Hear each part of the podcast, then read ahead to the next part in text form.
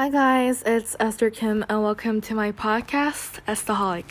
Today I'll be talking more into how to win as a class president and yeah, let's get into it. In my previous episode, I have mentioned two major tips to become a class president or a school president and the steps I mentioned was to start early and to maintain relationships with others.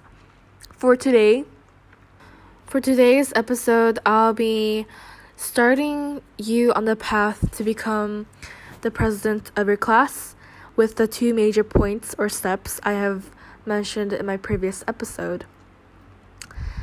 And but to run a winning election, you'll have to do more than just those two steps from the previous episode. First, get your name out there. To win an elections, you need to market yourself. Start by creating a slogan.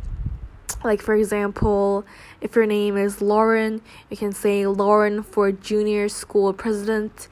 And you want one good slogan that you'll use across all of your material to ensure a clear, focused campaign that will create name recognition. You should create a slogan that uh, that will be easier to memorize and easier to say. So you can focus on that if you want to uh, to get your name out there. Second, put up posters with your slogan. The posters can be super simple, even just print out of a slogan on normal computer paper. However, you should have a lot of them.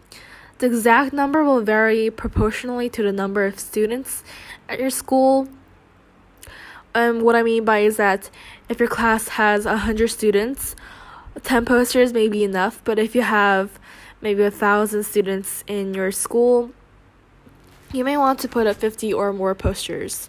Count on some posters being ripped down or disappearing. Most schools have rules against this, but it's hard to catch someone ripping down a poster, so plan on making extras. Third, create something to hand out. This can be a sticker, button, pencil, etc.